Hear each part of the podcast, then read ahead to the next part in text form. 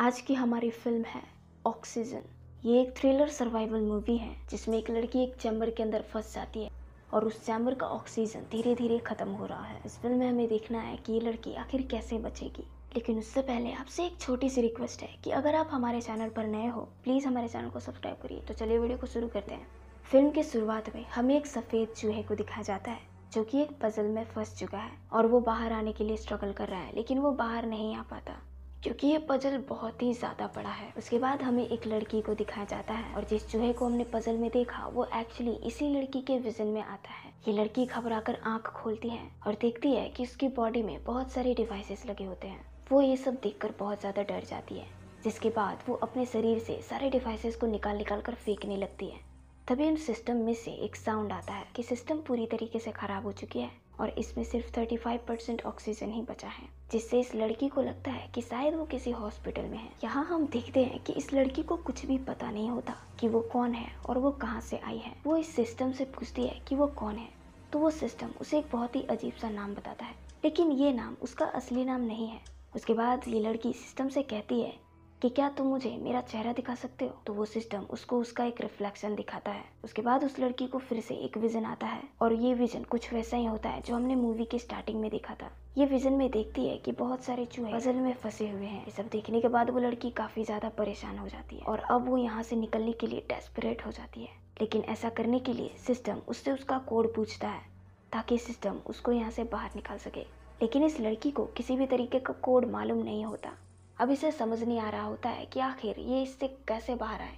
तभी उसको एक आइडिया आता है कि लड़की सिस्टम से पुलिस को फ़ोन करने के लिए बोलती है। और वो सिस्टम उसकी बात मान जाता है। जब वो पुलिस से फ़ोन लगाकर बात करती है तो पुलिस उसको पूछता है कि तुम कहाँ हो? लड़की कहती है मुझे नहीं पता।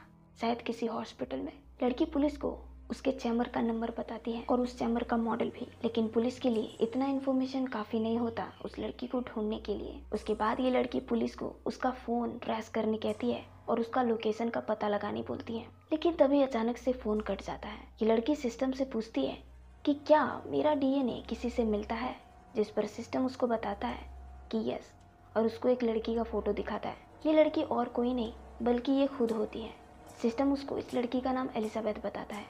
यानी कि इस लड़की का नाम एलिजाबेथ है। तभी एक बार फिर से पुलिस का कॉल आता है। पुलिस उसको कहता है कि जिस चैम्बर में तुम बंद हो हो सकता है उस चैम्बर के अंदर इस चैम्बर के ऑनर का नाम लिखा हो तो मुझे उसका नाम बता सकती हो? लेकिन चैम्बर के अंदर ऐसा कोई भी नाम नहीं होता। तभी सिस्टम उसको बताता है कि अब चैम्बर में सिर्फ़ थर्टी वन परसेंट ही ऑक्सीजन बचा है, जो तकरीबन एक घंटे तक चल सकता है। लेकिन अगर एलिजाबेथ का एंग्जाइटी ऐसे ही बढ़ता रहा तो ऑक्सीजन का लेवल शायद एक घंटे से भी कम चले। सिस्टम यहाँ पर एलिजाबेथ से पूछता है कि तुम्हारा ऑक्सीजन लेवल कम हो रहा है तो क्या मैं तुम्हें मार दूँ एलिजा कहती कि नो मुझे मेरे बारे में और भी ज़्यादा इन्फॉर्मेशन दो। सिस्टम उसको बताता है कि तुम एक डॉक्टर हो, जिसने एक एक्सपेरिमेंट किया है, और वो आज जिस चैम्बर में फंसी है, इस चैम्बर में इसने खुद को खुद ही डाला है। तभी एलिजा सिस्टम से पूछती है कि उसके सोशल मीडिया अकाउंट को खोला जाए, और जब इसका सोशल मीडिया अकाउंट खुलता है तो वो एक पिक्चर देखती है। इस पिक्चर में वो अपने हस्बैंड के साथ होती है। एलिजा कहती है कि मेरे हस्बैंड को कॉन्टैक्ट किया जाए, और सिस्टम ऐसा करता है, लेकिन उसके हस्बैंड का फ़ोन कोई और उठाता है। ये एक लेडी होती है एलिजा उससे बोलती है कि मुझे मेरे हस्बैंड से बात कराओ। लेकिन वो लेडी बहुत ही ज़्यादा गुस्सा हो जाती है और कहती है कि यहाँ पर दोबारा फ़ोन मत करना। एलिजा बहुत कोशिश करती है, लेकिन चैम्बर नहीं खुलता। उसके बाद पुलिस वालों का एक बार फिर से उसको कॉल आता है। पुलिस वाले बताते हैं कि तुम्हारे साथ तुम्हारी मोम भी रहती थी। एलिजा कहती कि नो मेरे साथ मेरी मोम नहीं, बल्कि मैं अपने हस्बैंड के साथ रहती थी। पुलिस कहता है कि नहीं, ये सब तुम्हारा हेल्यूजिनेशन है, क्योंकि तुम अभी घबराई हुई हो। ज़रा ध्यान से देखो, उस फ़ोटो में तुम्हारा हस्बैंड नहीं, बल्कि तुम्हारी मॉम है।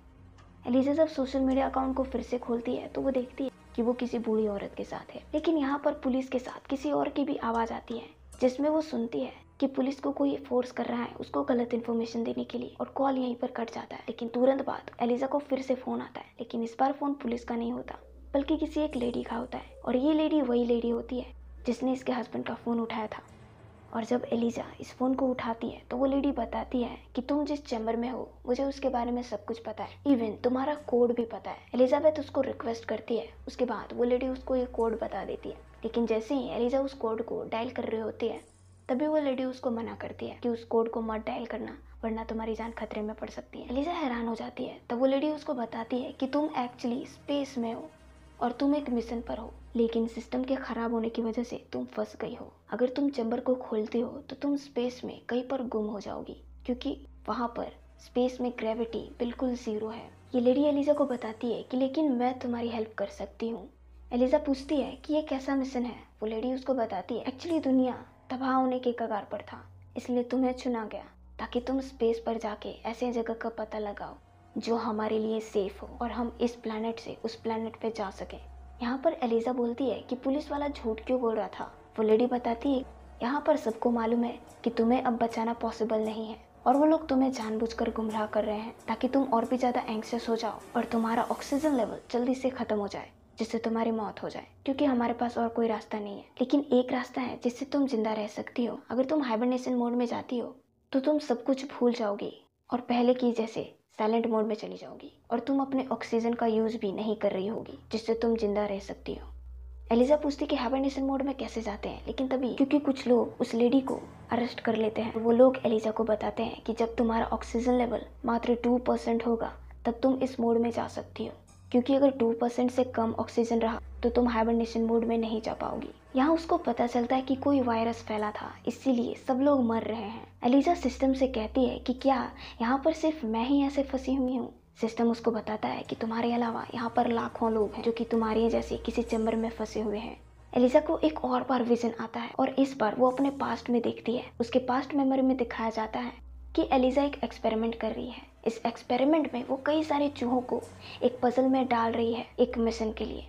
इनका मिशन ये चेक करना होता है कि क्या चूहे इन पजल्स में से बाहर आ पाएँगे और जो चूहा ऐसा करने में सक्सेसफुल हो जाता है तो उस चूहे की जीन्स और मेमोरीज को दूसरे चूहों में डालकर देखा जाएगा कि क्या बाकी चूहे भी ऐसा कर पाते हैं। यहाँ पर एलिजा एक बूढ़ी औरत को देखती है और ये बूढ़ी औरत कोई और नहीं, बल्कि एलिजा खुद होती है, जिसे वो अब तक अपनी माँ समझ रही है। यहाँ उसको पता चलता है कि चूहों वाला एक्सपेरिमेंट सेम इनके साथ भी हुआ है। और वो लोग अपनी रियल बॉडी का एक क्लोन है। और यहाँ पर जितने भी सारे लोग हैं, वो सभी क्लोन हैं। इनमें उनके असली बॉडीज के मेमोरीज और जीन्स को डाला गया है। तभी एलिजा देखती है कि उसके चैम्बर में ऑक्सीजन लेवल मात्र थ्री परसेंट बचा है। वो सिस्टम से कहती है कि मुझे जल्दी से हाइबरनेशन मोड में डाल दो। मगर सिस्टम बताता है कि नो हम ऐसा नहीं कर सकते हैं।